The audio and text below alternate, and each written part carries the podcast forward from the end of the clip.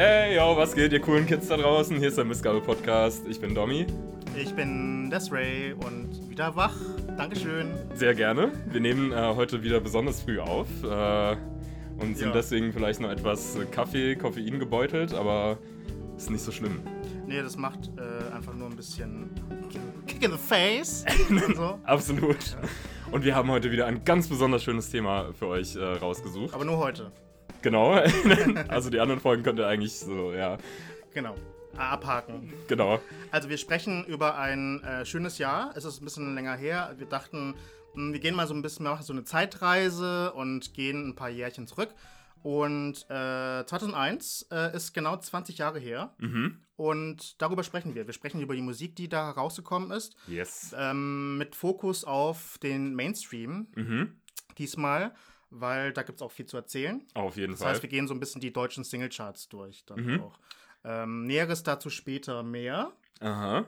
Ähm, bevor wir anfangen, ähm, würde ich vielleicht einfach ein bisschen, äh, bisschen in die Materie äh, reinspringen. Sehr gerne. Du hast Ähm, nämlich was vorbereitet, einen ich hab- kleinen äh, ja. Einleitungstext sozusagen. Genau, damit ihr so ein bisschen so ein Gefühl bekommt, was dieses Jahr 2001 ausgemacht hat. Mhm. Ähm, ja, zwar haben die Nullerjahre ein Jahr vorher angefangen, also 2000, aber mit dieser Jahreszahl 2001 hat nicht nur offiziell das Jahrzehnt begonnen, sondern auch das 21. Jahrhundert und das neue Jahrtausend. Uh. Ja, geprägt war das Jahr natürlich vom 11. September mit den Terroranschlägen auf das World Trade Center und das Pentagon. Das waren natürlich einschneidende Ereignisse, die die Geschichte und die Außenpolitik halt auch natürlich äh, nachhaltig beeinflussen sollten. Auf jeden Fall. Genau. US-Präsident George W. Bush war, hat, äh, trat ein paar Monate zuvor äh, vor seine Präsidentschaft an.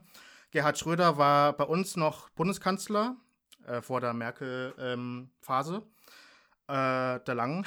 Und äh, dann gab es noch Wikipedia, das wurde dann tatsächlich 2001 gegründet. Was ultra krass ist. Mhm. 2001, ey. Ja. Microsoft veröffentlichte Windows XP, äh, was immer noch viele lieben, das Betriebssystem. Was immer noch viele deutsche Behörden benutzen bis heute. Ja, leider. Ähm, das im Jahr zuvor vorgestellte Handy Nokia 3310 wird zum Kassenschlager. Ähm, also Jahre bevor es Smartphones, iPhones und so gab. Mhm. Und äh, Funktionieren wahrscheinlich heute alle noch tadellos. mhm, ja, es gilt als sehr robust. äh, und es ist das letzte Jahr der deutschen Mark.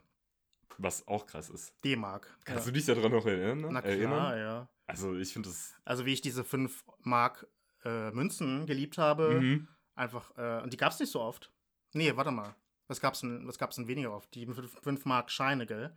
Ja, ich glaube, ja. Ja. Mhm. Aber ja. Ich habe noch so dumpfe Erinnerungen daran, aber ich weiß auf jeden Fall noch, dass ich an Weihnachten 2001 meinen Starter-Kit ausgepackt habe und das erste Mal die Mhm. Euro-Münzen in der Hand hatte. Teuro Aha. war das äh, Unwort des Jahres. Alter, und am Weihnachtsessenstisch dann noch alle darüber philosophiert haben, das sind ja drei Euro, sind ja sechs Mark und so, oh. Mhm. so teuer. Mhm. so, ja. Heutzutage ist das alles irgendwie normal. Ja, Und wir sind ja voll äh, bei Inflation 4% oder sowas angelangt oder mehr. ja. Naja, alles ist teuer.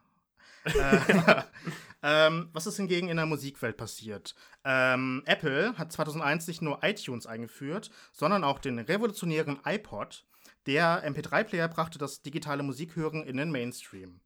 Äh, hattest du einen iPod eigentlich? Ja, aber erst ähm, den iPod Nano in der dritten Generation, also hat ein bisschen länger gedauert bei mir. Hm. Ähm, aber ich hatte einen und ich war sehr, sehr begeistert auf jeden Fall, Hm. als es passiert ist. Ja, ich hatte einen normalen MP3-Player, Trackstar Mhm. oder so. Ähm, und äh, der MP3-Player generell brachte das digitale Musikhören in den Mainstream. Habe ich das schon gesagt gerade? Nee. Doch. Na egal. Jedenfalls. aber ähm, hat es auch? ja, genau. Ähm, das berüchtigte deutsche Rap-Label Agro Berlin wurde 2001 gegründet. Wow. Und äh, Deutschrap aber hingegen war noch nicht so groß wie heute, also in den Charts. Mhm. Ähm, das merkt man irgendwie, wenn man sich die Charts von diesem Jahr anschaut. Da ist ja irgendwie immer ein deutscher Rapper oder eine deutsche Rapperin irgendwie vertreten. Dafür waren aber so Technopop und Trance-Rap recht beliebt. Aber auch so Novelty-Songs wie Because I Go High von Afroman oder Kumbayo von Guano Apes und Michael Mittermeier. Oh, das fand ich furchtbar, das Lied. Alter, ja, Mann. Ähm, jedoch weniger als in den anderen Jahren. Also gab es diese Novelty-Songs, also diese äh, so One-Hit-Wonder-mäßigen äh, Songs, die so total ausgefallen sind und Mhm. halt irgendwie, ja, die so komplett verschmolzen mit dem damaligen Zeitgeist waren, die auch heute nicht mehr so Mhm. funktionieren Ja, immer so, würden. so Event-Songs. halt, Ja.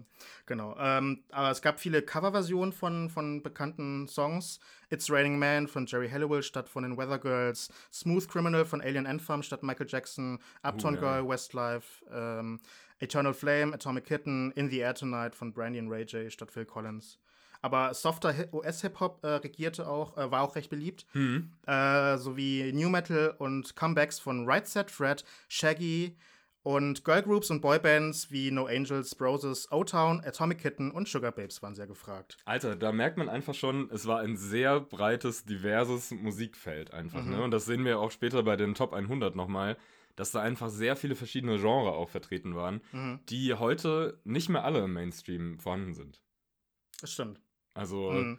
spannend auf jeden Fall, wenn man das aus heutiger Pers- Perspektive sich irgendwie mal anschaut. Ja, spannend war auch, ähm, dass, also es gab halt Castingshows, Mhm. noch mehr als heutzutage. Und äh, Big Brother war noch recht groß damals, also, Also. ohne die Promis. Ähm, weil dann auch irgendwie, also im Jahr zuvor gab es äh, Slutko, äh, der da irgendwie so zwei Top Ten Songs, glaube ich, hatte. Großer Bruder Also, also? Jahrescharts, Top Ten Songs. Großer Bruder, ja. Und noch irgendein anderes Lied. oh wow, das fällt mir jetzt erst auf, dass es ja Big Brother ist. Mhm. Ja. Wow, oh. Und äh, dann in diesem Jahr 2001 gab es dann Christian, der irgendwie so als der Bösewicht der Staffel galt. es ist geil, ein Arschloch zu sein, hieß dann seine Single, die leider sehr erfolgreich war. Und Walter, der Sunny Boy. ähm, und leider gab es dann auch so tragische ähm, Flugzeugabstürze, äh, in denen, bei denen Melanie Thornton und Aaliyah ums Leben kamen. Dann. Alter, ja. Leider, ja. Also 2001 war das Jahr der tragischen Flüge und des mobil gewordenen digitalen Menschen. Kann man so vielleicht so ein bisschen zusammenfassen. Boah, krass. Ja, und da tauchen wir jetzt tief ein, würde ich sagen, ne? Und Mhm. gucken uns mal. Ja, aber bevor wir äh, tief eingehen, ähm, wollte ich dich kurz fragen, Domi, wie alt warst du da eigentlich 2001 und welche Erinnerungen hast du daran? Oh ja, ähm, da war ich äh, sieben und acht Jahre alt im Jahr 2001 und ich habe tatsächlich nicht mehr so richtig krasse Erinnerungen, weil ich glaube, das ist auch relativ normal, dass man sich an das Alter jetzt nicht unbedingt so mega erinnert.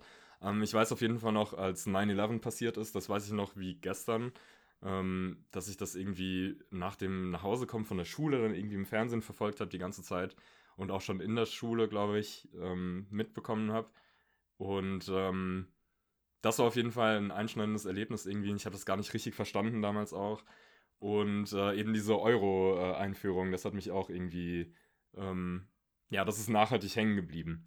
Aber ich würde so sonst sagen, dass vielleicht aus musikalischer Sicht, dass es da noch schon eher so war, dass ich einfach sehr viel Radio gehört habe. Deswegen ist für mich diese Top 100, ähm, da ist sehr viel dabei, was ich halt einfach noch kenne und äh, was auch irgendwie so einen nostalgischen Softspot bei mir noch trifft. Hm. So ganz viele Songs dabei. Wie ist es bei dir? Ja, ich war da 13, wurde 14, Hm. ähm, war das erste Mal verliebt überhaupt in einen Klassenkollegen. ähm, das erste und letzte Mal Schlittschuh gefahren. Kann ich gar nicht. Und ich habe viel Viva gehört, äh, gesehen und auch Viva 2. Ähm, das habe ich ja in der Folge Viva Forever, glaube ich, schon äh, total oft gesagt. Dann Mhm. auch Viva 2 vor allem, das war so das Jahr, in dem ich auch einfach zum ersten Mal so Indie äh, Sachen gehört habe, Mhm. alternative Sachen und auch. Also hat mich sehr geprägt, auf jeden Fall Musik, Fernsehen. Ja. Und ja, 9-11 äh, hat mich halt auch irgendwie geprägt, weil ich da irgendwie gechattet habe, irgendwie gerade in so einem Chatroom Mhm. an dem Tag. Das war dann so nachmittags bei uns hier. Und äh, dann gab es halt so voll die Panik dann plötzlich, dann, weil die anderen irgendwie äh, Nachrichten dann verfolgt haben, weil das war dann so 9 Uhr morgens, glaube ich, dann bei den in den USA. Mhm. Äh, und dann gab es halt dann diese, also es fühlte sich an wie so eine Apokalypse einfach dann. Also, ja, voll. Weil irgendwie dann, also es wirkte so, als würde jetzt die Welt untergehen, weil, Mhm. ja. Ja, also Mhm. so, so ging es mir auch tatsächlich. Ja, ich habe nicht so richtig verstanden, habe ich ja schon gesagt, aber irgendwie ähm, hatte man so das Gefühl, Alter, hier passiert gerade was ganz, ganz Schlimmes. Hm. Und das war schon sehr prägend, glaube Ja, ich. genau.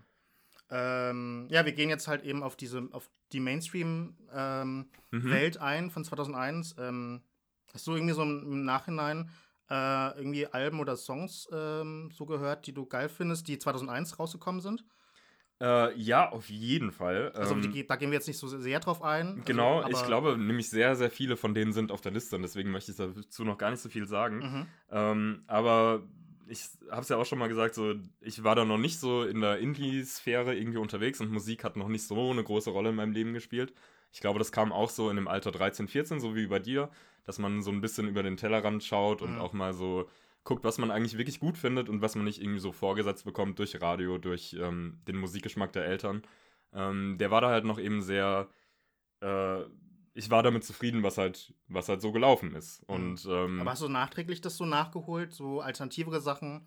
ja, äh, auf jeden Fall, klar. Aber auch, mhm. glaube ich, ausgelöst ähm, durch ganz viele ähm, ja, Chartplatzierungen von äh, Bands und KünstlerInnen, die ich halt eben dann auch cool fand. Hm. Also, ich glaube, das war schon so die, die erste Quelle, sich irgendwie zu informieren. Ja, also ähm, da könnten wir vielleicht noch eine, eine zukünftige Folge machen drüber, Mhm. über alternative 2001er Lieder. Ja, auf jeden ähm, Fall. Ich will nur ganz kurz sagen, sagen äh, also erwähnen, so Bands, die ich gehört habe oder die ich nach, im Nachhinein gehört habe, ähm, die dann aus dem Jahr kommen. Also so Sachen wie ähm, Radiohead natürlich, ähm, Björk, Zootwoman, Manic Street Preachers, Weezer, äh, New Order hatten ein Comeback gehabt, das sehr gut war. Äh, R.E.M., Pulp, ähm, Ryan Adams, ähm, The Avalanches, Elbow, Telepop Music, PJ Harvey, Travis. Oh, Travis habe ich sehr geliebt. Die Mhm. Band, die, die waren so einfach meins irgendwie damals, ja. Mit, mit Sing und Side und. Aha. Flowers in the Window, ja, fand ich super. Und dann gab es natürlich so Indie-Klassiker wie, äh, also Alben von The Strokes, Ja. FX Twin, äh, Black Rebel Motorcycle Club, Andrew WK, äh, Fugazi, Jimmy Eat World und The Microphones. Da sind auf jeden Fall auch ähm, Gruppen dabei, die ich mir auch sehr, sehr viel, aber auch erst viel später angehört habe. Als es so 15, 16 war, habe ich Ja. sehr viel ähm, Black Rebel Motorcycle Club Echt? gehört. Cool. Ja, die fand Mhm. ich echt cool. Ähm, und The Strokes eben auch. Mhm. Da weiß ich ja, dass du da nicht so Fan bist, aber Mhm. ich war damals schon, schon sehr großer Fan, vor allem von Is This It. Ähm, Ja. Ist ein sehr, sehr geiles Album. Äh, für mich auch ein zeitloses ähm, Alternative Garage Rock Album. Ja, Ja. cool. Jetzt gehen aber wirklich ein äh, auf die äh, Mhm. Top 100, also die Top 100 Jahrescharts, also die 100 erfolgreichsten Singles der deutschen Singlecharts. Genau. Da gibt es ähm, mehrere Quellen äh, im, im Internet. Mhm. Also wir haben da jetzt offiziellecharts.de uns herausgesucht. Genau. Und da gehen wir jetzt quasi von äh, vom hintersten Treppchen bis ganz nach oben rauf. Mhm. Haben so fünf Picks jeder, jeder Ja. von uns. Und dann gehen wir ganz am Ende auf die Top 10 ein. Mhm. Genau. Genau, also erstmal fangen wir von 100 bis äh, Platz 11 an. Mhm. Gehen aber nicht auf jeden Song ein. Genau, sondern eben nur auf fünf, die wir halt besonders hervorhebend fanden, irgendwie oder zeitgeistig. Äh. Mhm. Und ähm, die uns Was- einfach am besten ja. gefallen haben. Was wäre denn so dein erster Pick? Ja, ach Mann, ey. Ähm, ja, ich bin halt. Äh, ich sehe schon, du verziehst ein bisschen das Gesicht. Wir haben die Liste offen, aber. Ja, ja, ja, ja. ja. Ich, also ich ja. kann nicht, ich, sorry, ich kann mich nicht wehren. Ich So- weiß, aber äh, ich dachte, du hättest jetzt ein anderes Lied genommen, was weiter oben ist von der Band. Nee. Weil wir dieses Lied schon letztes Jahr irgendwie hatten in der ähm, iPod gefunden Folge. mhm. Das stimmt. das willst du wirklich nochmal. Ich möchte es nochmal Okay. nehmen. Ja, es ist, es ist Linkin Park mit In the End. Ja. Und ähm, das hat natürlich, ähm, das hat natürlich einen super Softspot in meinem Herzen, weil Linkin Park ist die erste Band, die ich äh, bei einem Konzert gesehen habe. Ähm, ich war sehr, sehr großer Fan, als ich so 10, 11 war von dem ersten Album Hybrid Theory und ähm, In the End ist damals jetzt vielleicht ein Lied gewesen, was ich nicht bevorzugt habe von den ganzen. Ich magte oder ich mochte die, die rougheren Songs, mochte ich schon lieber. Aber so mit dem Älterwerden und mit dem ähm, Emotionen erleben und diese ängstige Teenagerzeit so, da ist halt In the End ist so ein passendes, äh, passendes Lied, wo ich mich heute noch gut reinfühlen kann und wo ich auch das Gefühl habe, dass es so ähm, meine Jugend ganz gut repräsentiert. Und ich glaube, Leute, die so ähnlich alt sind wie ich, äh, die, denen geht das ähnlich. Und deswegen kann ich an diesem Landmark-Titel wirklich äh, nicht vorbeigehen. Ähm, vor allem, weil ja dieses Jahr auch das 20-jährige Jubiläum von Hybrid Theory ist, ähm, was ganz schön krass ist. Ja. Also, ja, deswegen ist das mein, mein erster Pick. Also nur um das nochmal klarzustellen, also ich dachte, ähm, Domi würde jetzt Crawling nehmen, Mhm. was glaube ich noch ein Tick erfolgreicher war wohl. Mhm. Ähm, da hatten wir auch, äh, habe ich glaube ich letztens ein TikTok-Video gemacht Yes. darüber mit, mit so einem Käfer, der crawlt. ähm, ja, also ich meine, in the end mag ich halt immer noch irgendwie sehr und ähm, es gab, es gibt, glaube ich, wenige Songs, bei denen ich mehr abgehe auf der Tanzfläche. Mhm. Also vor Corona war ich im, in der Würzburger Diskothek Labyrinth oder Mhm. Labi und als dieses Lied kam, äh, bin ich einfach abgegangen. Ja, Also Mann. ich mag es halt schon sehr. Mhm. Es ist halt Cheese, aber es ist auch so 2000er einfach. Das ist so, Mhm. also für mich ist es die Essenz der 2000er. Auch das Video, da haben wir auch schon drüber gesprochen. Ähm, es Ja. ist kitsch, es ist schlecht animiert, es sieht irgendwie kacke aus, aber trotzdem ist die Ästhetik ganz geil. Mhm. Ja. Ja. Ähm, also, äh, bevor ich auf meinen ersten richtigen Pick eingehe, will ich ganz kurz Platz 100 äh, darauf eingehen. Ähm, das ist nämlich OPM Heaven is a Halfpipe.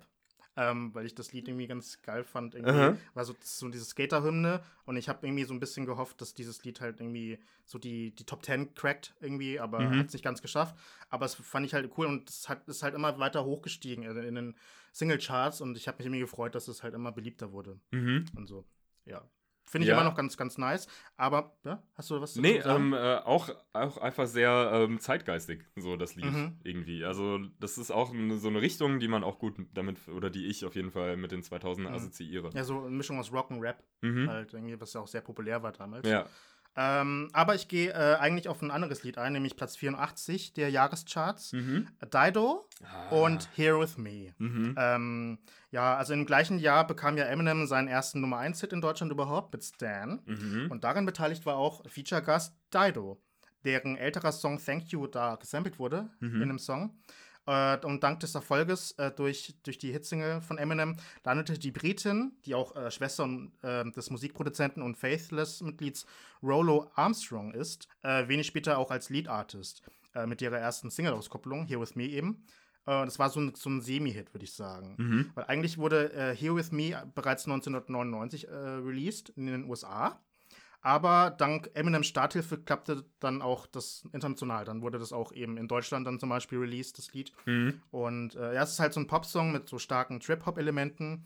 Bisschen elektronisch verschleppt, aber ich finde das Lied immer noch so schön. Ich habe es gestern gehört nochmal. Ist so melancholisch im Refrain und halt so sehnsüchtig, also so eine gewisse Sehnsucht nach jemandem Mhm. verkörpert dieses Lied einfach. Und äh, es halt, war auch so ein langsamer Chartaufsteiger äh, im Land des Sauerkrauts. ähm, und Platz 16 hat es nur äh, gereicht dafür. Mhm. Für Here With Me von Dido. Ähm, Dido sollte dann zwei Jahre später dann ihren eigenen Solo-Nummer 1-Hit bekommen mit White Flag.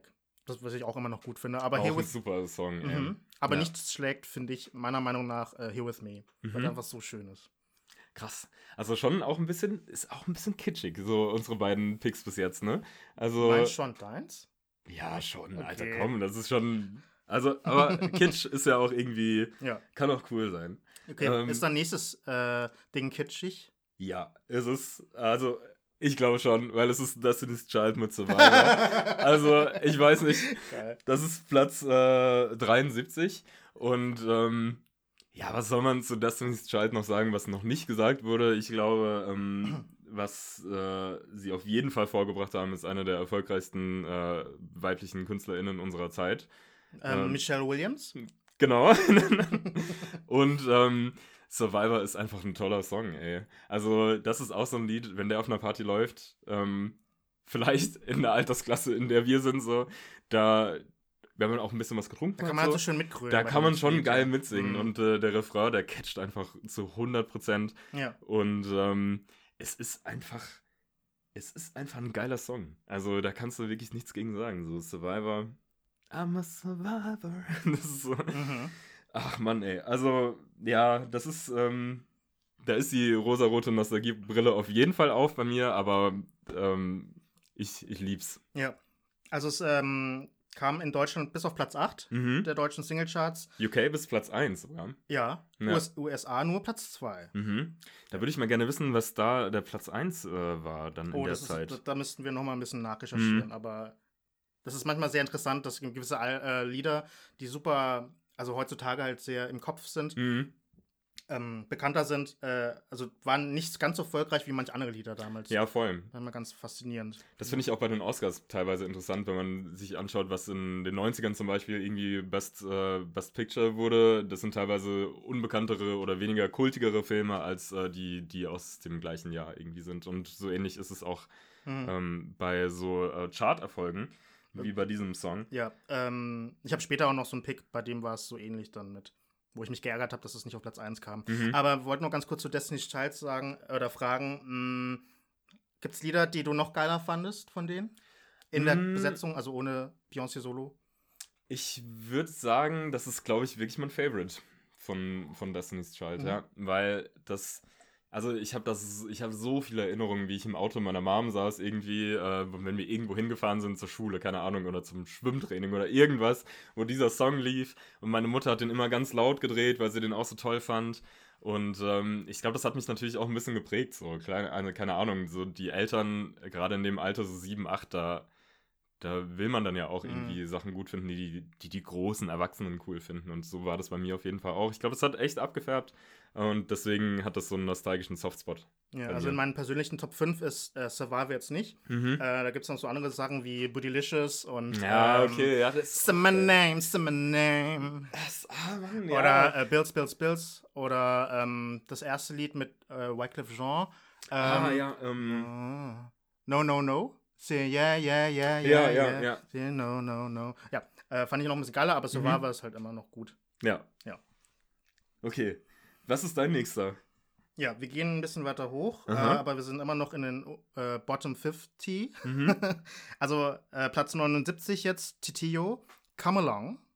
Ähm, Uh. Noch so ein langsamer Chartsaufsteiger, der es nicht ganz in die Top 10 geschafft hatte damals. Höchstplatzierung Platz 11. Mhm. Äh, wie auch Daido ähm, hat die Schwedin Titio Verwandtschaft mit, der, mit in der Popmusik, denn sie ist die Halbschwester von Nene Cherry. Ähm, und Come Along ist halt so ein bluesiger Popsong, fast schon Indie, würde ich sagen, der aber irgendwie oft im Radio lief. Also bei mir SWR 3 habe ich halt früher oft gehört. Ähm, ja, ich war halt jung. ähm, das Musikvideo, das passt halt perfekt halt zu dieser Stimmung im Lied, äh, in dem streunt sie halt durch so eine uramerikanische Landschaft, läuft so auf verstaubten Straßen und geht teils an teils kauzigen Dorfmenschen vorbei. Mhm. Und, ähm, und ich fand's halt, finde es halt schade, dass sie halt nie an diesen Erfolg anknüpfen konnte ähm, mit äh, Come Along. Weil es gibt noch so ein anderes Lied von ihr, das ich sehr mag. Ähm, also generell, also die Alben, die sie danach rausgebracht hat, äh, sind auch sehr cool. Und es gibt dann noch so ein Lied, äh, das heißt Som Ingenting, also es ist schwedisch.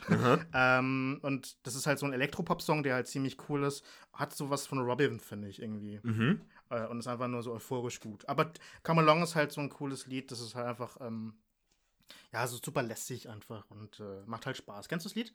Äh, ja, ich kenne das Lied, Mhm. aber ähm, das, also da musste ich auch nachgucken. Also der Titel hätte mir nichts gesagt, so. Mhm. Aber ich kann es vom Hören, so wie alle anderen Tracks, glaube ich, äh, aus der Zeit, äh, auf jeden Fall. Ich finde es auch cool. Ja. Nice. Ich bin, äh, also meinen nächsten Titel kennst du äh, zu 100%. Ähm, es ist, ich, ah, ich bin mir nicht sicher, ob das, das geht schon, du, oh, du verschränkst die Hände. Ich, ja, ich, ähm. es ist, ja, es ist, es ist Westlife. es ist Ach Westlife. so, okay, ich dachte, Nee, es wäre nee. wär Bahan Man, weil Nee, es kam um, Jahr vorher raus. Gottes Willen, nee. the Dogs Out. Ähm, es ist Platz 50 bei den Charts. Äh, Okay. Westlife mit, äh, Westlife mit Uptown Girl. Mhm, Das habe ich ja vorhin schon kurz erwähnt. Mhm. Ja. Ähm, wir können Viele Coverversionen gab es ja in diesem Jahr und auch Westlife. Ich glaube, fast ihr größter Hit eigentlich. Mhm, ich wollte, also das wollte ich dich fragen, ob das der größte Hit von denen Also war. entweder ich das oder Mandy, aber Mandy finde ich furchtbar. Ja, ich auch. Aber Ja. das war tatsächlich äh, eins der ersten Lieder, was mir mal auf dem Keyboard gezeigt wurde, wie man das spielt. Und das habe ich dann immer gespielt, jedes Mal. Irische Boyband. Mhm. Ähm, und Uptown Girl ist äh, auch so eine zuckersüße, äh, irgendwie verträumte und so komplett harmlose Popnummer, die mir irgendwie total taugt und die ich sauer cool finde. Tatsächlich bis heute. Äh, Im Original von Billy Joel. Mhm. Ähm, ich mag da mehr, also andere Lieder mehr von ihm. Mhm. Ähm, aber Uptown Girl, Uptown Girl ist ganz, ganz nice. An sich so von ihm. Von Westlife ist auch okay. Mhm. Ähm, ja, ist halt ein bisschen glatter. Ja, voll. So. Es ist halt äh, ja, radiotauglich, wie man in der Zeit nur sein kann, finde ich. Ja. Und mit, äh, in, im Musikvideo spielt auch Claudia Schiffer mit. Die dann so die. Ernsthaft? Ja. Die dann halt die quasi das begehrte Uptown Girl, halt dann spielt, ja auch. Okay. Die, die sind alle in so einem Diner. Aha. Ah ja, genau, stimmt. Und spielen alle dann so, so Kellner oder sowas dann. Oder Mitarbeiter dieses Diners. Mhm. Ähm, ja. Ja, und äh, der, der, einer der, einer der Leadsänger, ähm, Shane, glaube ich, heißt der. Das war der mit den dunklen Haaren. Mhm. Ähm, ja, der hat auch damals schon einfach so, so voll das Charisma gehabt, dann irgendwie in der Stimme und, und so. Ähm, ja.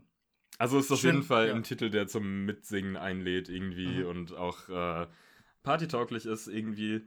Ähm, und einfach ein gute, gute Laune-Song. Irgendwie sind viele Lieder, die in den Charts waren, sehr gute Laune. Ne? Ja. Ja. Genau. Muss auch nichts Schlimmes sein. Mhm. Aber ähm, davor, wo du gerade äh, Who Let the Dogs Out äh, erwähnt hast, ähm, es ist ganz lustig, welche Lieder da noch so auftauchen in der Zeit. Ähm, Modern Talking hatte, hatte einen Titel, ähm, Janette Biedermann äh, von GZSZ äh, Fame war dabei. Die deutsche Britney Spears. Äh, Genau. Oh, übrigens, Britney Spears ist frei. Ja, Mann. Woo! Glückwunsch, ey, Ja, ohne Scheiß, sehr ja. schön, dass das geklappt ja, hat. Ich bin, ich bin so froh. Ja, Mann, Äh, da, die Zeit ist endlich vorbei. Mhm. Ähm, nur das Beste an, an es geht Britney. aufwärts. Mhm. Genau. Und äh, ja, Scooter ist auch dabei. Aber auch ähm, ein Lied, das ich fast genommen hätte, Wycliffe Jean featuring Mary J. Blige, 911, ist einfach immer noch super geil. Das Yes. Lied. Ja. Platz 72 Mhm. der Jahrescharts. Genau, einen Platz über Destiny's Child. Mhm. Ähm, also ja, ganz, ganz spannend, was da noch so abgegangen ist. Was ist denn Mhm. dein nächster Spannend ist auch mein nächster Pick. Titel? Ähm, Platz 48. Aha. Ähm, ein Lied, das ich äh, immer noch super liebe.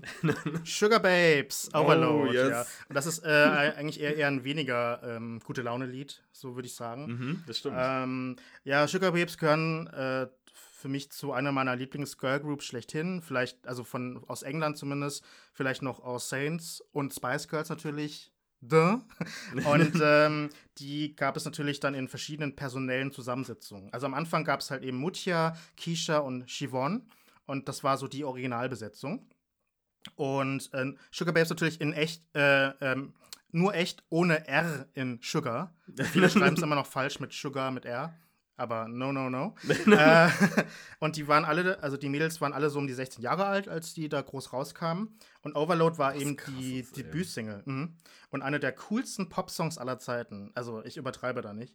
Äh, unterkühlt gesungen, was irgendwie so untypisch war für, für eine Popgruppe. Äh, und der Song bediente sich halt bei so Genre wie RB, Soul und Hip-Hop.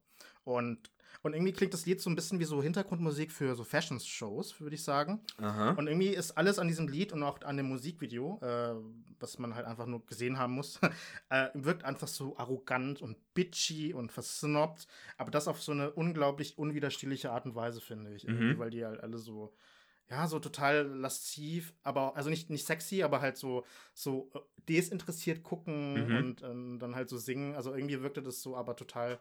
Ich fand's so cool irgendwie. Coolness, Coolness so, Faktor es einfach. war so, die raten dadurch, dass sie halt so, so un, unhappy, also waren, wirkten dann halt, wirkten sie so, also das stach heraus einfach, so diese, ja, ist halt so, ich bin halt da und äh, bin halt overloaded oder so.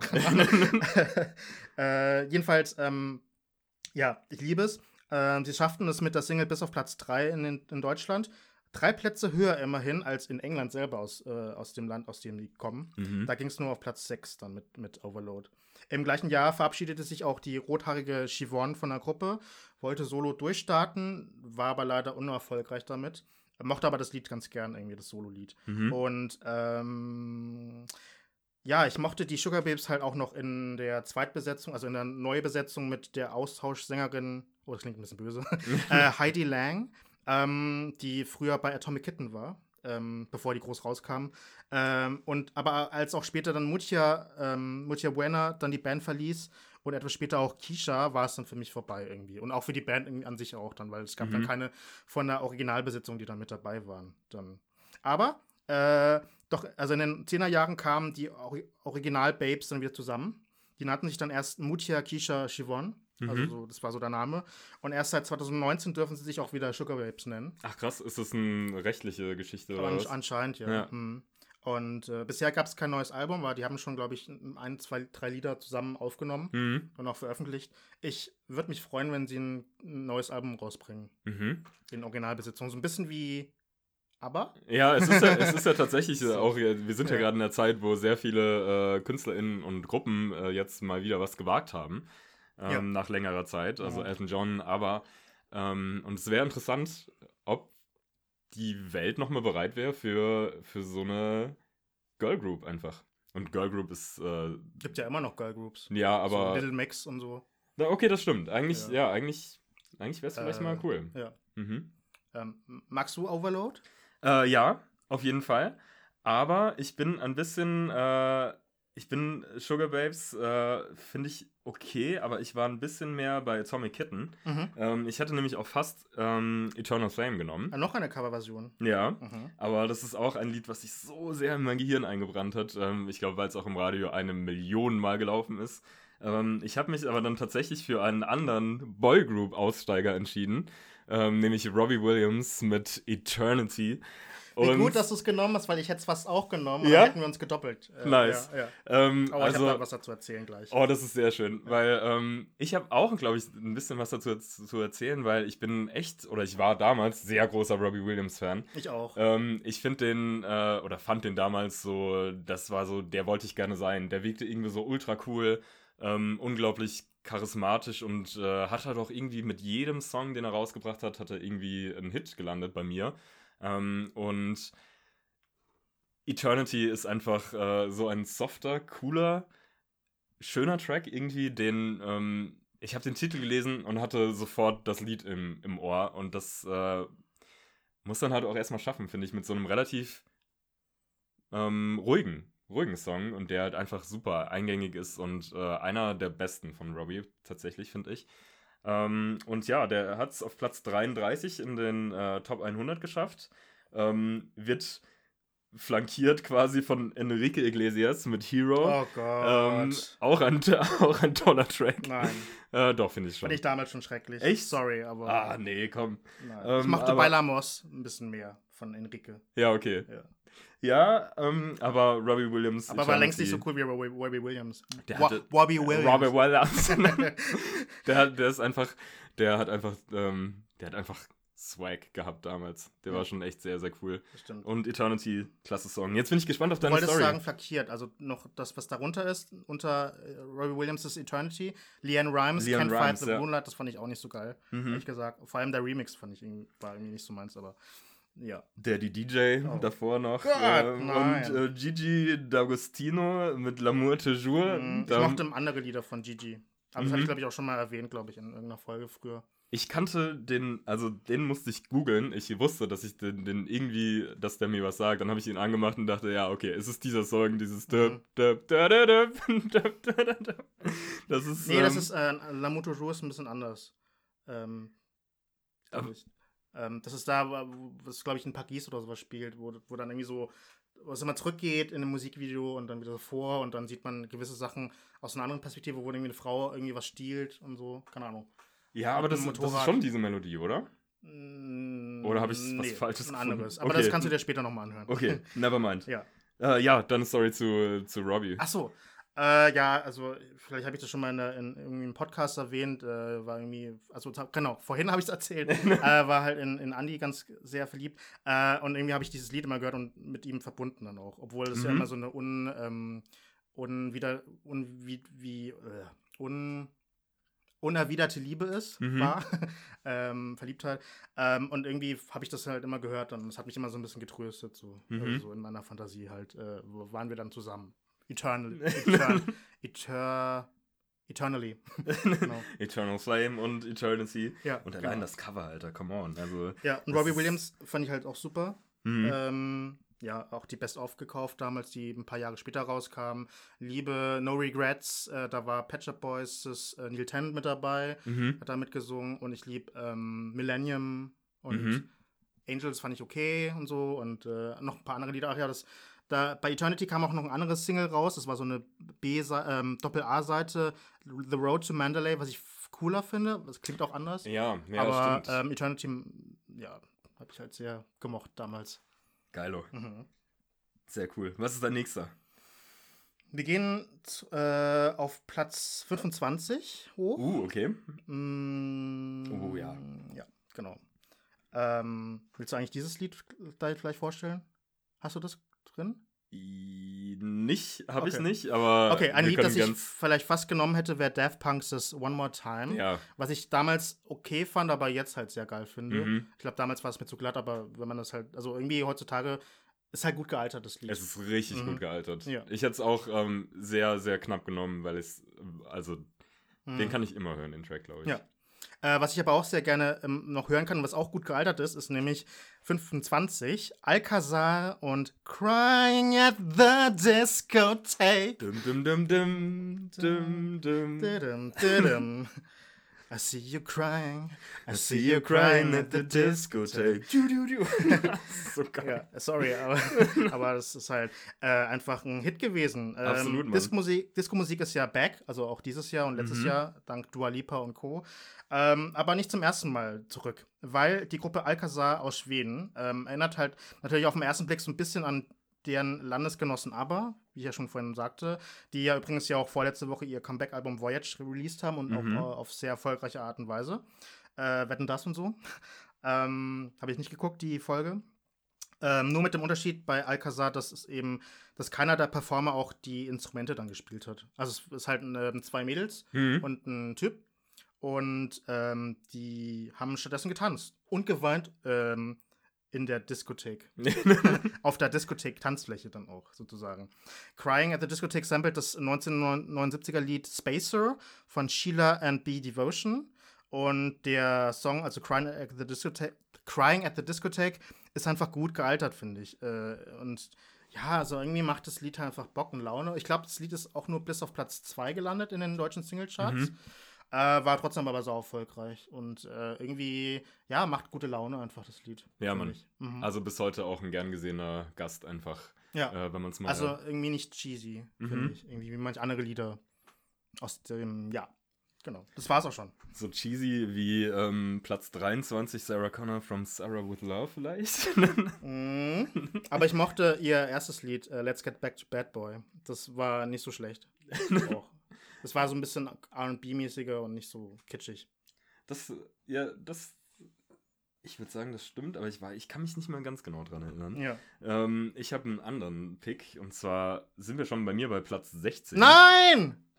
Ja, okay, ist, also, sorry, das war doch eigentlich klar, dass wir über Alicia Keys sprechen. Okay. Mit, ähm, ja, mit einem monumentalen Hit wahrscheinlich. Äh, einer, einer der besten Lieder de, des, des Jahres. Ja, der, der, also der, des Jahrzehnts oder Ja. der, der Musikgeschichte, würde ich Mhm, sagen. Es ist mhm. halt echt einfach ein absoluter Bringer-Track. Ähm, Alicia Keys Fallen, falls ich es noch nicht gesagt habe. Ja. Es ist, ähm, wir hatten ja bei den Tiny Desk äh, Konzertfolge schon drüber gesprochen, Mhm. dass Alicia Keys einfach ein unglaubliches stimmliches Talent ist. Ähm, und dieser Song ist einfach ähm, so stark verbunden mit dieser Zeit und mit äh, zeitloser Gesangskunst einfach. Ähm, den kann man einfach nicht wegdenken. Und der, der muss auf jeder Liste, finde ich, auftauchen, weil er einfach fucking gut ist und ähm, unglaublich gut performt, klingt geil.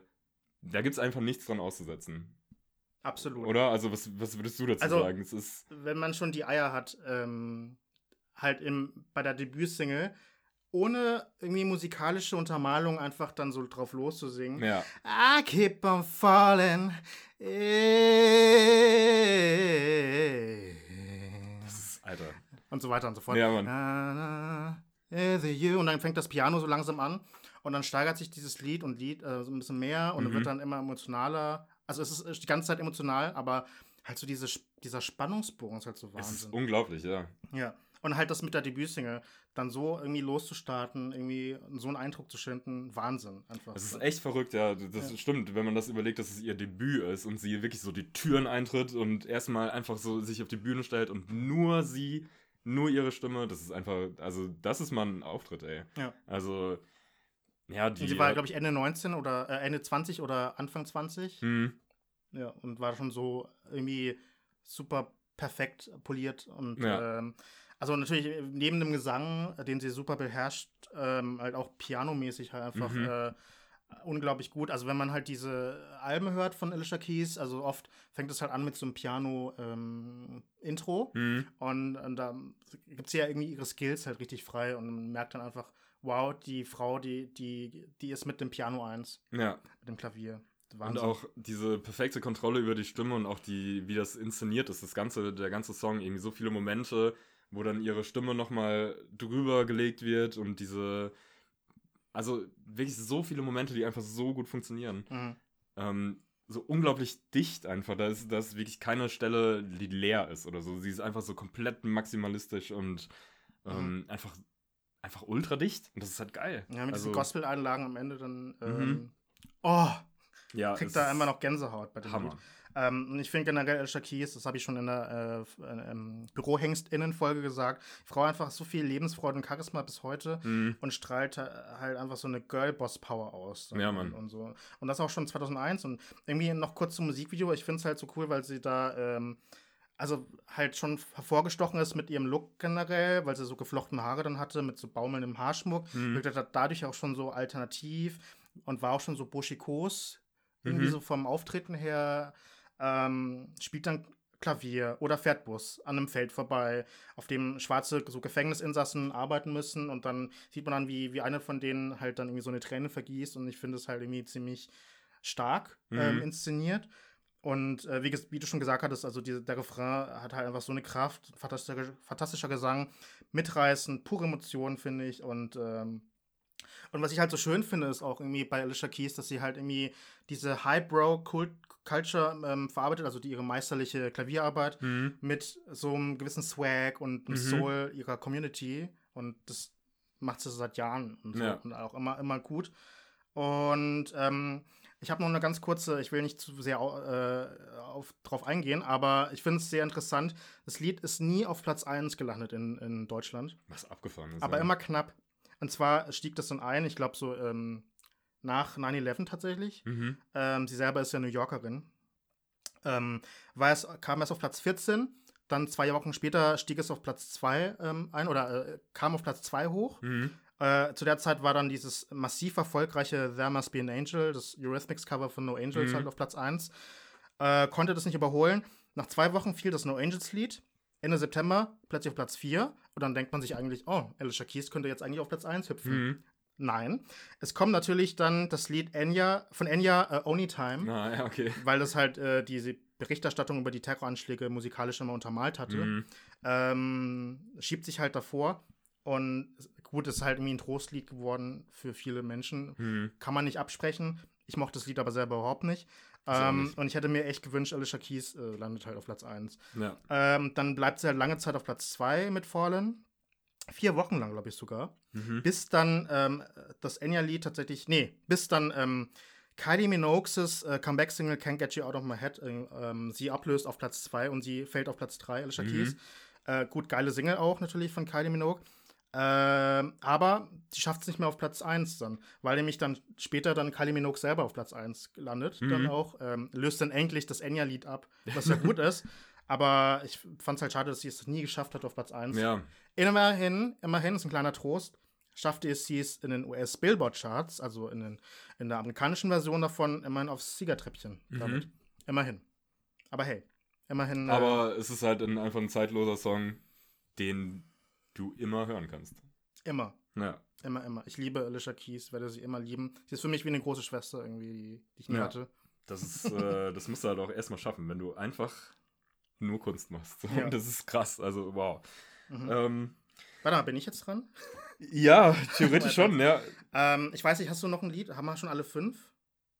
Äh, oh, ich bin mir gerade unsicher, ehrlich gesagt. Also es wäre, also Alicia Also ich, Keys. ich habe noch eins auf meiner Liste, aber vielleicht, äh, vielleicht nicht. also ich, mh, Vielleicht du ich hast doch zu viel. angefangen, gell? Ja. Nee, dann, ich glaube, ich kommt jetzt, käme jetzt mein fünftes Lied. Das war jetzt Alicia Keys' Falling gewesen, Mhm. natürlich. Jetzt muss ich ein bisschen improvisieren. Mhm. Also, ich weiß nicht, ob du irgendwie selber, also, ich könnte jetzt über Gorillas Clint Eastwood sprechen, Platz 14. Mhm. Oder Outcast Miss Jackson. Das sind meine zwei Alternativen tatsächlich. Ah, okay. Ähm, verbinde viel mit, mit beiden Liedern. Also, Ja. ich, äh, vielleicht spreche ich beide mal ganz kurz an. Ich, nee, ich Mhm. nehme, ich nehme, äh, äh, Gorillas Clint Eastwood. Okay, ja. Ja, ähm, weil, ähm, um ein bisschen so diese, also das Jahr 2001 war auch so ein bisschen das Jahr der Animationsmusikvideos. Mhm. Also wir hatten ja schon kurz gesprochen über Daft Punk. Äh, und Gorillaz ja, stehen ja auch für Animationsmusikvideos, äh, Musikvideos, Mhm. schlechthin, also bis heute. Und das Lied habe ich halt einfach sehr geliebt. Das, ich bin mir bei dem Lied auch nicht ganz sicher, ob das es jemals geschafft hat auf Platz 1 der deutschen Singlecharts. Mhm. Auf jeden Fall Platz 2 auf jeden Fall. Und auf jeden Fall kann ich mich noch so dran erinnern, dass ich äh, dieses Lied immer so gesummt habe, äh, während wir Sportunterricht hatten Mhm. in der Schule und, und so. Und äh, ja, es war halt so einen saucoolen, lässigen Beat einfach dann. Voll. Nee, ich glaube, wir haben, haben wir schon mal über Gorillaz des Clint Eastwood gesprochen? Nee, wir haben über Feel Good Inc. gesprochen. Ne? Feel Good Inc., ja. Ja, ja, ja, genau. Mhm. Ja, das, ähm, ja, aber Gorillaz, also das Clint Eastwood kann ich immer hören. Ich weil es hat so diesen, diesen ähm, verschleppten Ennio Morricone-Vibe hat. Einfach Mhm. dann, das geht halt immer. Gorillaz ist auch eine Band, die ich dann tatsächlich durch die Charts entdeckt habe und lieben gelernt habe. Mhm. Ähm, weil ich glaube, Clint Eastwood war auch mein erster Berührungspunkt mit der Gruppe. Ähm, und dann kam lange nichts, aber dann eben durch Feel Good Inc. bin ich dann auf Demon Days äh, gekommen und bin seitdem großer Fan. Ja. Und äh, ja, Clint Eastwood ist natürlich ein geiler, geiler Track. Also da, auch da gibt es nichts auszusetzen, finde ich. Und das ist auch schon, Hm. n- das war damals schon ein interessanter Mix irgendwie. Ähm, ich meine, der Typ von Blur und irgendwie so Hip-Hop-Anleihen, das ist schon, schon ganz cool gewesen einfach. Und äh, ja, die Animationen sind ikonisch, das Video ist sau ikonisch, also Mhm. da gibt es echt nichts, was mich stört. Ja, Damon Albarn, äh, einfach so eine super lässige Gesangsperformance, die so ganz anders klingt als in seinen Blur-Liedern. Aha. Ähm, was irgendwie cool war. Ähm, ich glaube, ich habe mich manchmal so ein bisschen gestört gefühlt von, von, dem, von der Rap-Einlage von Mhm. der The Funky Homo Sapien. Ja. Aber ähm, ja, also zutage finde ich, gehört es einfach dazu, zu dem Mhm. Lied irgendwie. Und Das ist ja auch eine bewusste Kontrastierung einfach in dem Lied, dass es äh, so zusammengepanscht wird. Und das funktioniert, finde ich, aus heutiger Sicht richtig, richtig geil. Ja. Ähm, damals hat es mich vielleicht auch ein bisschen, da dachte ich auch so, hä, was geht? hm, Aber das ist ja auch ein gutes Gefühl, finde ich, bei Musik zu haben. ja.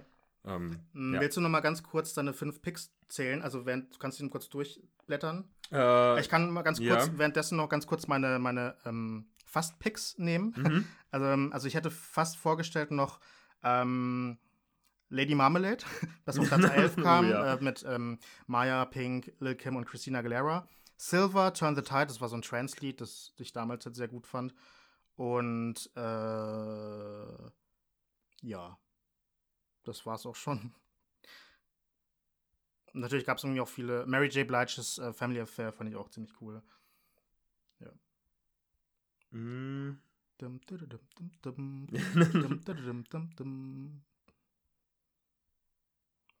ja, tatsächlich hatte ich fünf. Okay. Ja. Gut, dann haben wir alle. Mhm. Ja. Cool. Ähm, ja, über Miss Jackson von Outcast haben wir auch schon mal gesprochen. Ähm, ich glaube auch bei den Videos, kann es sein? Ähm, auf jeden Fall auch ein komplett zeitloser Track, äh, Mhm. den ich sehr, sehr liebe bis heute. Outkast ist äh, eine meiner Ja, liebsten Rap-Gruppen. ja. Ähm, Okay. dann kommen wir jetzt zu den Top 10. Ja, da gehen wir jetzt halt ganz kurz so durch, also ähm, im Schnelldurchlauf sozusagen, Mhm. wie man so schön sagt, äh, in, äh, bei Viva Top 100. Mhm. ähm, Missgabe Podcast Top 100. Yes. Nein. Ich finde es Äh. ein bisschen geil, weil die Top 10 sind so, so nochmal die Essenz von dem, was wir jetzt Mhm. auch schon bei unseren Picks vielleicht hatten. Aber auch super divers. Genau, es ist Auch, ja. sehr, sehr divers einfach. Ähm, Ja. Und das ist halt irgendwie spannend und deswegen äh, ein guter Anlass drüber zu sprechen. Mhm. Äh, Platz 10. Hermes Houseband Country Roads. Mhm. Absolute, absoluter Mist. ja, Furchtbar, gut, dass du, gut, dass du das sagst. Schrecklich. Ich fand es damals schon furchtbar heftig, schlimm. Ja. Äh, oh, Ich, nee. Auch eine Coverversion, total dumm. Äh, Après-Ski äh, im schlechtesten Sinne und äh, nein. Ich äh, möchte mich zu 100% anschließen und ich hasse diesen Song. ich hasse ihn und äh, möchte ihn auch am liebsten vergessen. Ja. Ähm, bei dem nächsten bin ich auch gespannt auf deine Reaktion. Ähm, es ist äh, Shaggy featuring Rayvon mit Angel. Fand ich ganz cool Mhm. damals. Ich fand sogar Shaggy ein bisschen sexy in dem Musikvideo. Irgendwie. Ähm, äh, ja, also lässig, ganz, Mhm. ganz cool. Also jetzt nicht einer meiner Favorites, aber halt ähm, mochte ich ganz gern. Und es war sein zweiter Nummer 1 Hit in den Nullerjahren Mhm. nach ähm, It Was Me. Genau. Ja, genau. Das Ja. kam, glaube ich, ein Jahr vorher raus. Mhm. Mhm. Ähm, aber finde ich, mag ich auch. Also ist schon, ähm, schon ein cooler Track irgendwie. Mhm. Dann haben wir auf Platz 8 Uncle Cracker mit Follow Me. Deine Meinung? Mm, geht. Geht so. Ich habe jetzt keine, keine starken Emotionen irgendwie dazu. Wie ist es Mhm. bei dir? Äh, viele von meinen Klassenkollegen, KollegInnen mochten das Lied. Ich fand es, glaube ich, auch damals okay. Mhm. Ähm, ja, ist auch so nett, Ja, würde ich sagen. aber es ist jetzt kein Track, wenn ich an die 2000er denke, der jetzt sofort Super aufspringt. bleibt. Ja, mhm. Wie jetzt vielleicht der nächste Track. Ähm, Platz 7, Wheatus, Teenage Dirtbag. Ähm, an den Track denke ich sehr oft, wenn es um die 2000er geht, weil der auch einfach, ähm, ich glaube, auf jeder WG-Party, auf der ich jemals war, lief der. Und ähm, auch bei Singstar-Abenden und so, das, also das ist schon einfach ein, ein Brecher-Song, oder? Also, also ich habe mich immer so ein bisschen gesehen äh, als, als der Typ dann, also der verkörpert wird in dem Musikvideo äh, und in den Lyrics dann auch, war auch immer so der, ähm, der Loser, der dann irgendwie jemanden gut findet, der halt irgendwie super populär ist dann auch. Mhm. Ja. Aber ähm, I got the tickets to Iron. also, das ist so, ey, Mann, ey. Also, das ist schon einfach ein guter, guter Track. Friday, maybe, ja. with you. ja, okay. Ähm, ja, ich habe mir schon gedacht, dass wir sehr viel singen werden in der Folge, aber ähm, das ist auch einfach ein Lied, das absolut zum Mitsingen oder Grölen einlädt und es ist halt einfach. Ja. Ist einfach ein cooler, cooler Platz. Mhm. Auch cool, also finde ich zumindest, äh, Platz 6 Atomic Kitten, Whole Again. Mhm. Ähm, auch eine nicht so langlebige Girl Group mhm. aus England. Ähm, ich fand das Lied irgendwie, äh, also anders als Sugar Babes, aber auch gut. Also es war halt so ein bisschen, ich fand es schön. Also es war jetzt also so richtig schön. Mhm. Schön, dass ah, die kleine Schwester von Scheiße so Nein, wirklich. Also äh, irgendwie, das ist so, also ganz leicht kitschig, aber nur ganz leicht. Mhm. Aber irgendwie ist der Refrain einfach so, so Bombe, finde ich. Mhm. Ja. Also ich finde nur die Rap-Einlage von ähm, Carrie Katona, glaube ich, hieß die, und dann später äh, wie heißt die nochmal? Egal. Ähm, auf jeden Fall ähm, fand ich es so ein bisschen unnötig, aber sonst war das Lied halt sehr schön. Die haben halt einfach toll gesungen. Mhm. Fandest du das Lied? Ich fand's auch gut. Auf jeden mhm. Fall. Ich mag andere äh, Tommy Kitten Songs mehr, aber ich finde es jetzt The auch Tide is High? Äh, ja. Also Eternal Flame fandest du ja ganz gut auch. Ja, also Eternal Flame ist, glaube ich, mein, mein Top. Ja.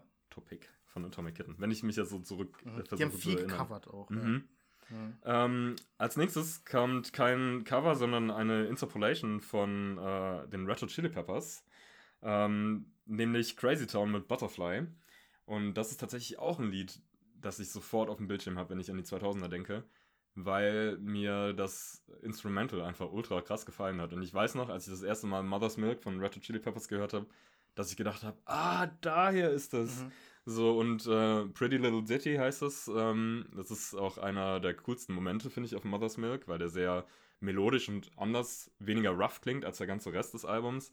Und ich finde, da kommt die, ähm, ja, die, das melodische Ohr von, äh, von John Frusciante das erste Mal so richtig raus bei den Red Hot Chili Peppers. Mhm. Und, okay, ähm, gut, äh, aber wie findest du Butterfly? Ich finde es sau cool, tatsächlich. Also, ähm, es, ist, es ist cheesy und der Rap ist natürlich irgendwie lame, aber trotzdem, trotzdem gefällt es mir voll gut. Ich kann mich da schlecht äh, verschließen. Also, mhm. ich, ich mag schon gerne. Was sagst du?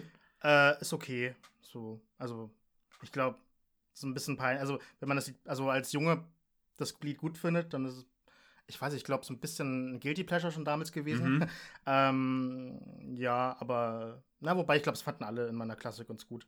Ähm, und, ähm, naja, so Musik, das Musikvideo mit dem tätowierten Sänger, ähm, der so ein bisschen, so, sein, sein Oberkörper, sein freier Oberkörper ist dann so ein bisschen ölig dann auch. Ähm, mhm.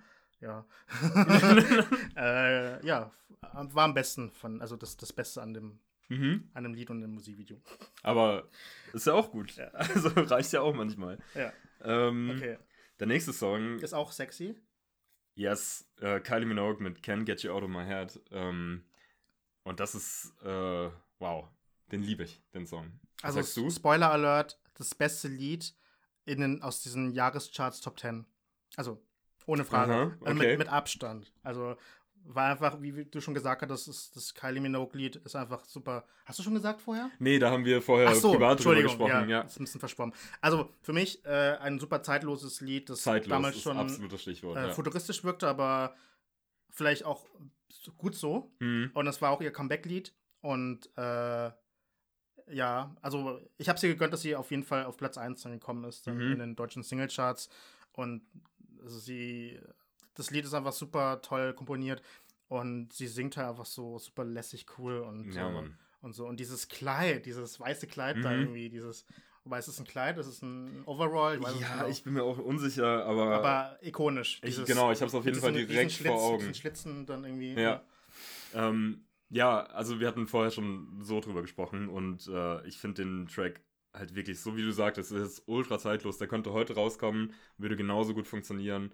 Ähm, da hat man wirklich irgendwie versucht, futuristisch zu sein und wirklich auch den Zeitgeist von heute damit getroffen, finde ich. Ähm, was ja nicht immer so gut klappt, bei, logischerweise.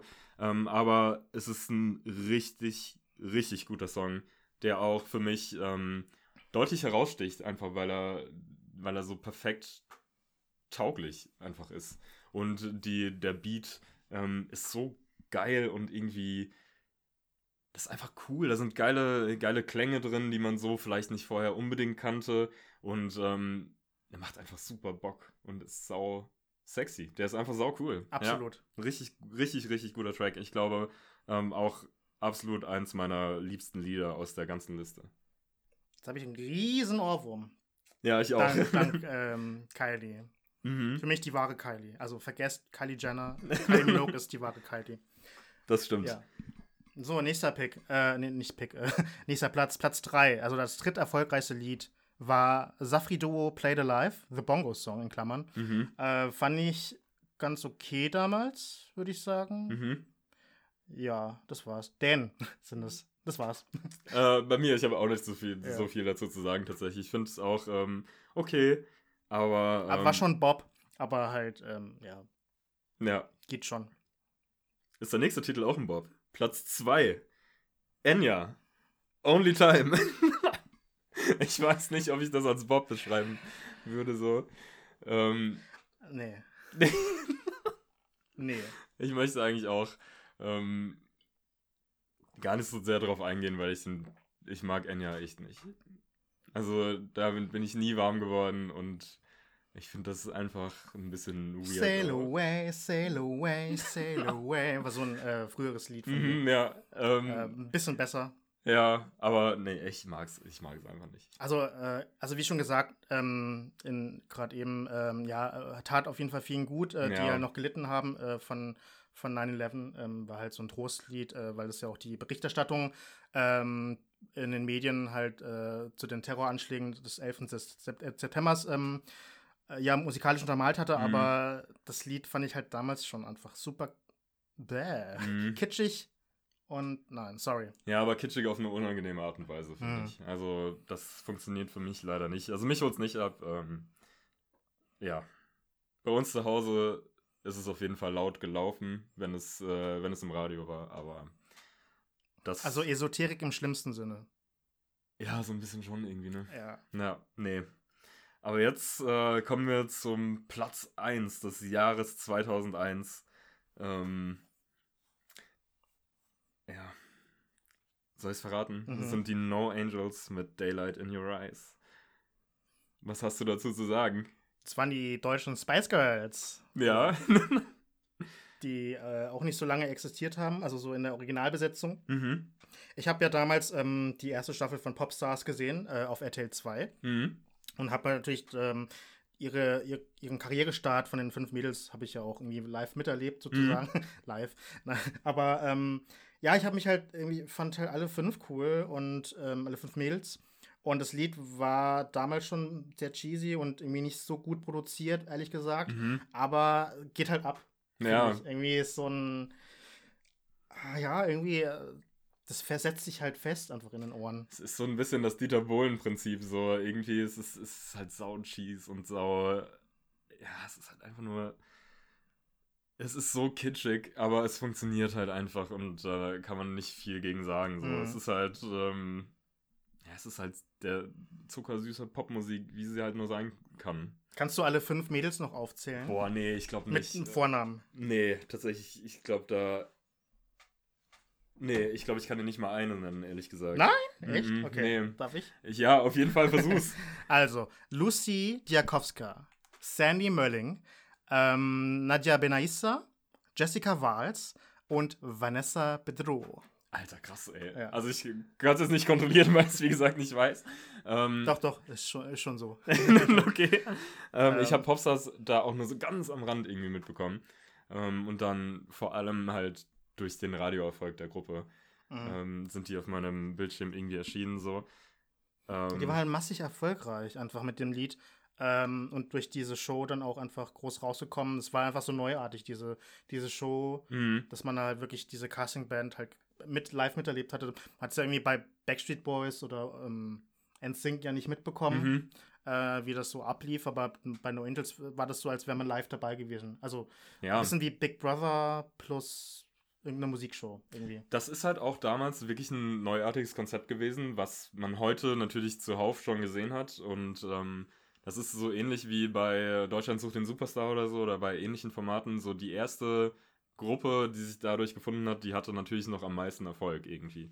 Und ähm, bei No Angels war das eben noch neu und cool und dementsprechend hatten die auch sehr viele Chartplatzierungen einfach in dem Jahr und wahrscheinlich auch zu Recht dann durch die vielen äh, Plays ähm, eben den Platz 1 Hm. und durch die Verkaufszahlen ja tatsächlich auch noch damals. Ähm, Ja.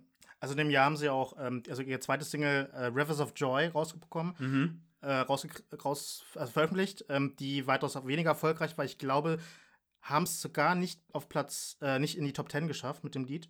Ähm, aber trotzdem war sie noch erfolgreich genug, um in die Top 100 reinzukommen in der Jahrescharts. Ich schau gerade mal nach. Ja, irgendwie so Platz 80 oder sowas dann. Mhm. Ähm, äh, da, 86, Rivers of Joy. Fand Ja. ich aber viel cooler, weil das so ein bisschen soulig war, so Mhm. und Disco-mäßig. Und ähm, äh, There Must Be an Angel, das war auch relativ erfolgreich, wie ich schon, wie ich schon erwähnt habe. Ja, aber also Daylight in Your Eyes war einfach ähm, der Hit schlechthin. Würdest du denen. sagen, das ist ein Song, der das Jahr 2001 gut repräsentiert, so in der Rückschau? Nö. Okay, kurze Antwort. Ja, Also ähm, mh, so Zeitgeist schon, ja, aber Mhm. irgendwie, ah, ich weiß nicht, welche Kriterien man da irgendwie nehmen würde. ja, ist schwierig zu sagen, ehrlich gesagt, ne? Vor allem, es ist ja ein relativ breites Feld.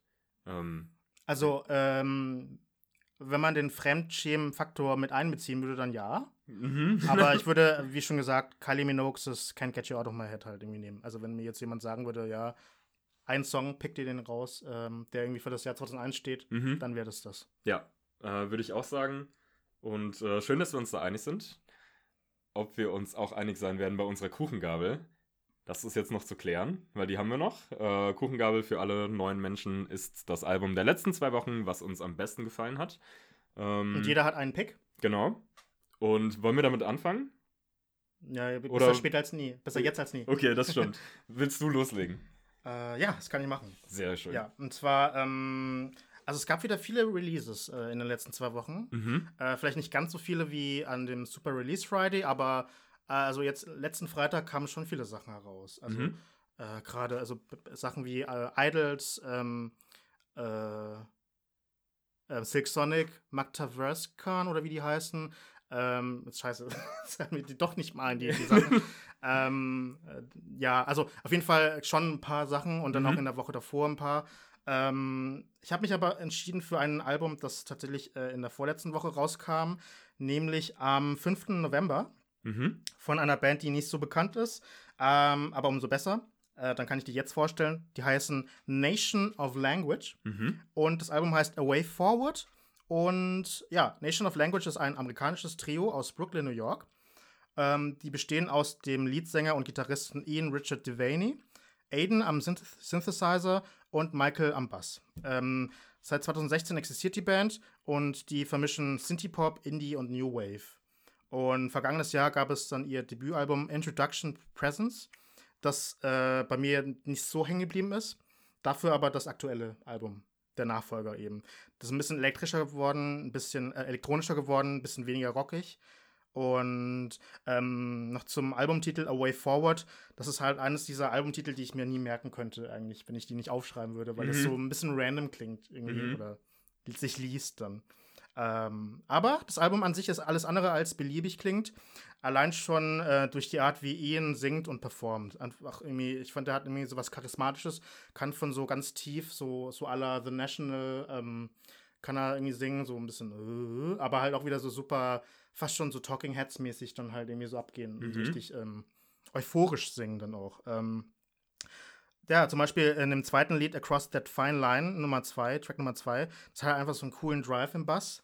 Äh, oder auch der Mittempo-Song danach, Wounds of Love, hat so einen also einen klaren 80er-Jahre-Vibe. Also generell, dieses Album ist sehr 80er-Jahre-mäßig. Oh ja. So Einflüsse von Gary Newman äh, und, und anderen Sachen hört man auf jeden Fall raus dann.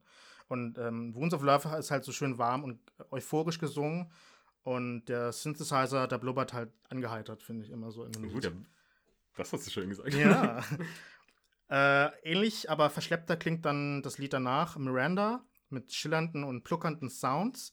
Und ähm, der Überhit meiner Meinung nach auf dem Album ist äh, das Lied The Grey Commute, der graue Pendlerverkehr oder Pendlerinnenverkehr. Ist das das Lied, was du mir vorher gezeigt hast? Ja, Okay. genau. Äh, also da gibt's, also die haben vier Lieder rausgebracht Mhm. vor dem Album. Release, ähm, vier Singles und das war die letzte Single. Mhm. Und äh, vielleicht mit dem coolsten Musikvideo eigentlich von den eigentlich allen. Und ich finde, was für ein grooviger und tanzbarer Song. Fast schon sexy irgendwie, das Lied. Und äh, im Kontrast steht dann so ein bisschen, stehen diese Lyrics von dem Lied, die so politisch und sozialkritisch angehaucht sind. Ähm, ich lese mal ganz kurz, ich habe das übersetzen lassen, ähm, was der Sänger Ian dazu The Grey Commute gesagt hatte. Ähm, als ich an den Texten arbeitete, nahm ich mich folgenden Themen an. Die schreckliche Steuerpolitik in den USA und unsere kulturelle Sucht nach sinnlosem Konsum. Und all das wurde in diesem druckvollen, lustigen Track zusammengeführt. Für einen genauen Kontext, der republikanische Steuerplan, nach dem wir derzeit leben, also in den USA, wurde gerade verabschiedet und es war ziemlich klar, wie unglaublich dumm das war. Solch tiefe Steuersenkungen der Hyperreichen und Konzerne waren sowohl schockierend als auch überhaupt nicht schockierend. Äh, Und es war schwer zu verstehen, dass irgendjemand dachte, dass dies nicht zu einer Verschärfung der Ungleichheit und Instabilität führen würde, die unsere Zeit definiert. Äh, Und ich finde, zu diesem Thema passt auch das dazugehörige Musikvideo, Mhm. in dem der äh, anzugtragende Sänger dann von seinen BandkollegInnen verfolgt wird. Äh, wahrscheinlich sollen die irgendwie so Steuereintreiber oder so verkörpern. Mhm. Oder so die, den Kapitalismus äh, darstellen. Mhm. Ja, kann, kann, kann ich mir gut vorstellen. Ja. Ja, genau. Ansonsten, also es wäre so mein Anspieltipp dann. Äh, für einen noch größeren Insulinschub äh, gibt es dann This Fractured Mind. Das kommt so ein bisschen danach. Nee, es kommt gleich danach. Auch so Synthesizer sind da stark vertreten, die auch so äh, irgendwie sehr, sehr komplex klingen und sehr irgendwie schön. Mhm. Äh, und Ian jubiliert halt in dem Gesang halt sehr, finde ich. Ähm, und ein bisschen düsterer wird es zum Beispiel danach dann mit Former Self. Äh, aber ähm, ja, aber irgendwie, was ich halt an diesem Album halt so sehr liebe, ist halt einfach, dass es ähm, musikalisch so aus einem Guss klingt. Es Mhm. klingt halt so von vorne bis hinten nach 80er Jahre, aber nie, nie so, dass es so ein bisschen das zu sehr kopiert, sondern die machen so einen eigenen Twist raus. Dann. Mhm. Also allein schon durch die Lyrics dann auch.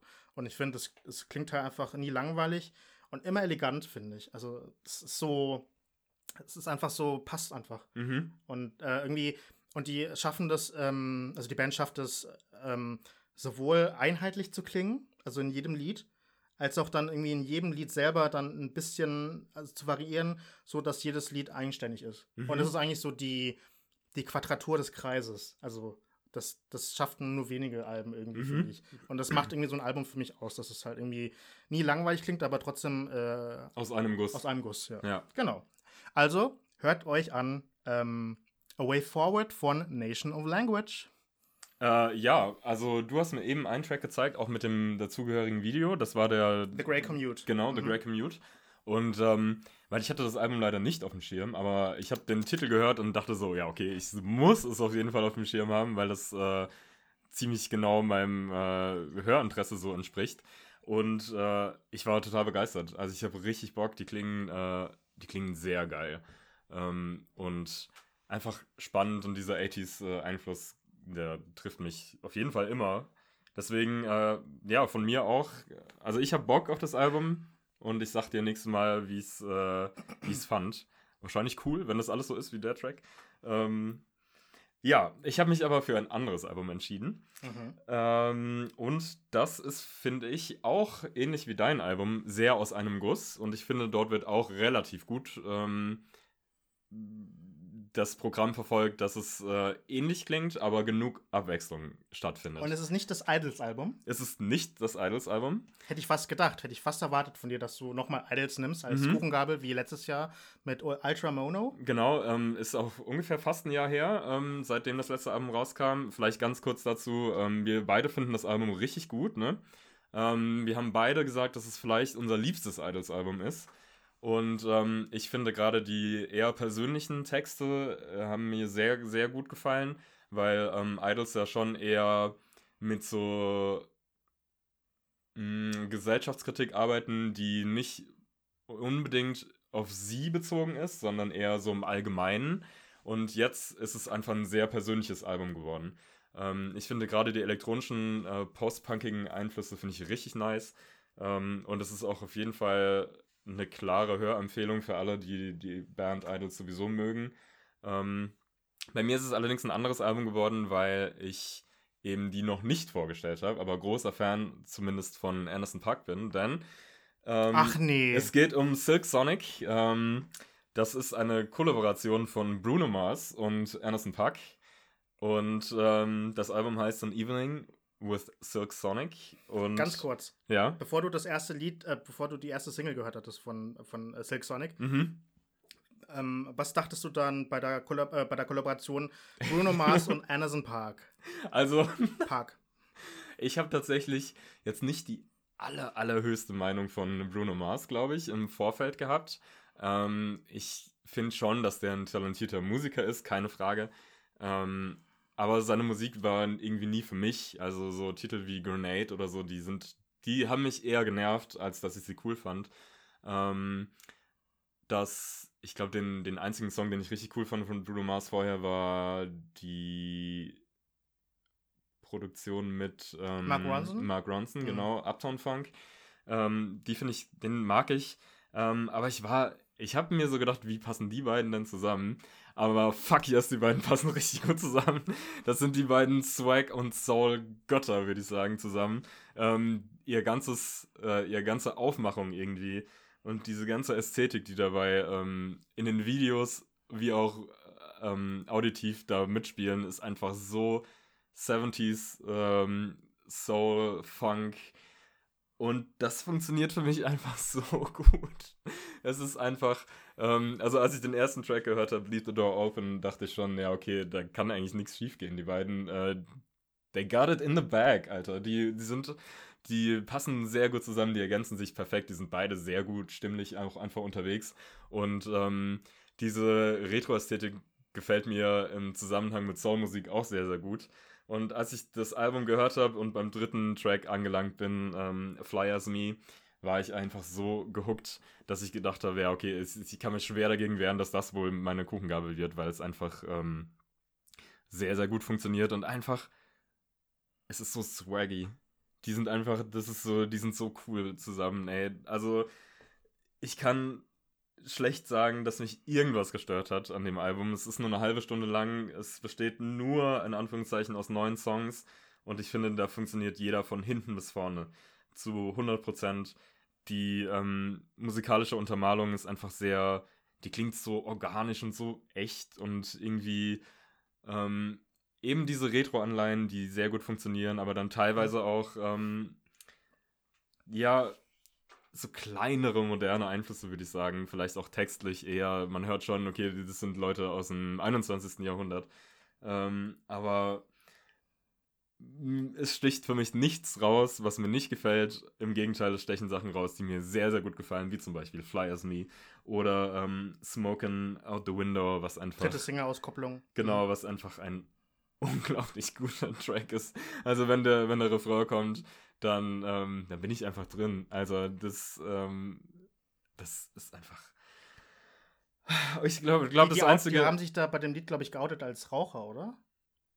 Ja, ja, so. ja ich, ich, also ich glaube, Anderson äh, ist auch dem äh, Marihuana-Konsum nicht abgeneigt, aber ähm, bei Und Bruno, glaube ich, nicht dem Nikotin, glaube ich. Ja, okay, also. Hab schon ein paar äh, Bilder gesehen. Aha. Mit Zigarre, äh, Zigarette mhm. in der Hand. Ja, aber auch das passt einfach so in diese, ähm, in dieses 70er Jahre Vibe-Ding und ey. Ich bin sehr, sehr großer Fan. Das Einzige, was für mich ein bisschen raussticht, ist Skate. Die mag ich nicht so gerne. Das war die zweite Single. Ähm, Skate ist nicht mein liebster Track. Ähm, aber äh, Smoking Out the Window, Fly As Me, Leave the Door Open, Alter. Das sind einfach mhm. Tracks, die klingen so, als hätte man die schon tausendmal gehört, als wären die schon in Filmen benutzt worden, als hätte Tarantino dazu Szenen geschrieben. Ähm, aber sie sind dann halt einfach neu und frisch und äh, aktuell. Und das macht einfach Bock. Also die haben einfach dieses familiäre Gefühl, obwohl sie halt jetzt erst rausgekommen sind. Und das muss man halt auch irgendwie erstmal schaffen. Also krass. Mhm. Ich, ich liebe das Album. Ja, also besonders I'ma leave the door open. Alter. I'ma leave the door open, open. Ich äh, habe mich gefragt, also das Lied ist ja wahrscheinlich irgendwie, geht ja schon so um äh, äh, intime Intimitäten und so. ich denke schon, ja. Es ist generell ein sehr sexy Album. Und ich frage mich, wa- was, was äh, das, das äh, Offenlassen der Tür irgendwie bedeuten soll. Irgendwie, ob es äh, um Meinst du, es geht um. mh, die Hintertür Okay. ähm, von dem Mann, Mhm. da darf die Frau gerne äh, durchgehen. Mit der Zunge. Oder der Mann? Ähm, wer weiß? Kann sein. Ja. Ich gönn's den zwei. Hm. also, es ist auf jeden Fall ein sehr sexuelles Album. Ja. Ja, romantisch, so Slow Dance-Lieder, Mhm. voll viel. Ja, ich mag das Album sehr. Ähm, Hat es halt nicht geschafft bei mir, weil irgendwie fehlte mir so ein bisschen die Abwechslung am Ende dann Mhm. ein bisschen, weil doch viele Lieder äh, ein bisschen ähnlich klingen, würde Mhm. ich sagen. Aber also die erste Hälfte ist einfach super gut, Ja. muss man sagen. Ja. Und äh, ja, kann ich empfehlen trotzdem. Mhm. Genau. Also zu der Ähnlichkeit, das stimmt, die klingen sehr ähnlich, ähm, aber für mich ist es halt so, die klingen sehr ähnlich, sind aber auch alle ähnlich geil. Und deswegen top. Ja. Also ja, Empfehlung, auf jeden Fall. Ja, wir empfehlen euch jetzt äh, zwei retromäßige Alben, mhm. die jetzt in den letzten zwei Wochen rausgekommen sind. Absolut. Und was wir euch auch empfehlen können, ist, dass wenn ihr unser Gelaber irgendwie cool fandet oder ihr gedacht habt, ja, äh, war nice zu hören, ähm, dass ihr vielleicht ein Abo dalasst äh, auf allen Plattformen, wo ihr uns jetzt gerade gefunden habt oder noch finden werdet. Wir sind vertreten auf sämtlichen Social-Media-Plattformen, äh, die man so kennt. Und äh, ja, wir freuen uns über Nachrichten, Feedback. Äh, Ja, auf Instagram Likes. und TikTok at Missgabelpodcast. mhm. Ähm, Twitter auch. Ähm, ja, ansonsten kommentiert, abonniert ähm, und äh, seid freundlich zueinander. Mhm. Vielleicht auch noch relativ wichtig zu erwähnen ist, dass wir auf Spotify auch äh, ja. eine Playlists oder mehrere Playlists äh, zum Thema eben haben. Mhm. Dort findet ihr die genannten Tracks, über die wir heute gesprochen haben und auch ähm, zwei unserer Auswahltitel äh, Titel der Kuchengabeln. Wenn ihr Interesse an den Alben habt, dann sind das vielleicht so Einsteiger ähm, die man sich mal reinziehen kann, wenn euch das gefällt, hört das ganze Album. Ähm, und ja, ansonsten freuen wir uns, dass ihr dabei wart und wir sehen uns nächste, übernächste Woche. Achso, vielleicht eine Frage noch. War früher alles besser eigentlich? Ach so, wow. Ähm, nein. Also ich bin, äh, ich bin immer der Überzeugung, dass jetzt der beste Zeitpunkt ist, zu leben. Ähm, vor allem was so gesellschaftliche Entwicklungen betrifft, ähm, bin ich heute, glaube ich, fühle ich mich wohler als in den 2000ern. Ähm, und Hm. Ich finde, so Vergangenheitsverliebtheit habe ich auch in einem gewissen Sinne, wie merkt man ja auch, dass so Retro-Sachen auch gut funktionieren bei mir. Ähm, aber ich bin froh, dass wir, dass es weitergeht. Und das ist mir wichtiger, als zurückzuschauen. Ja, Retro? Retro in Sachen Musik, Retro in Sachen visuellem. Äh, immer gern gesehen Mhm. oder gehört. Ähm, aber halt so gesellschaftliche Sachen finde ich, äh, ist es, finde ich super, dass es sich weiterentwickelt hat in den Ja. letzten 20 Jahren, was äh, die Verringerung von Sexismus und ähm, ähm, Homophobie und Transphobie und sowas angeht und Ja, äh, ähm, Rassismus und, und dergleichen. Mhm. Ja, da sind wir auf einem guten Weg. Ähm, deswegen, Ja. genau. Und das ist mir tatsächlich dann ein bisschen wichtiger als so die Kult Popkultur. Deswegen, ähm, ja, kann man das sagen. Vielleicht widmen wir uns äh, demnächst dann mal irgendeinem anderen Jahr aus der Vergangenheit. Und ähm, bis dahin sagen wir. Ciao.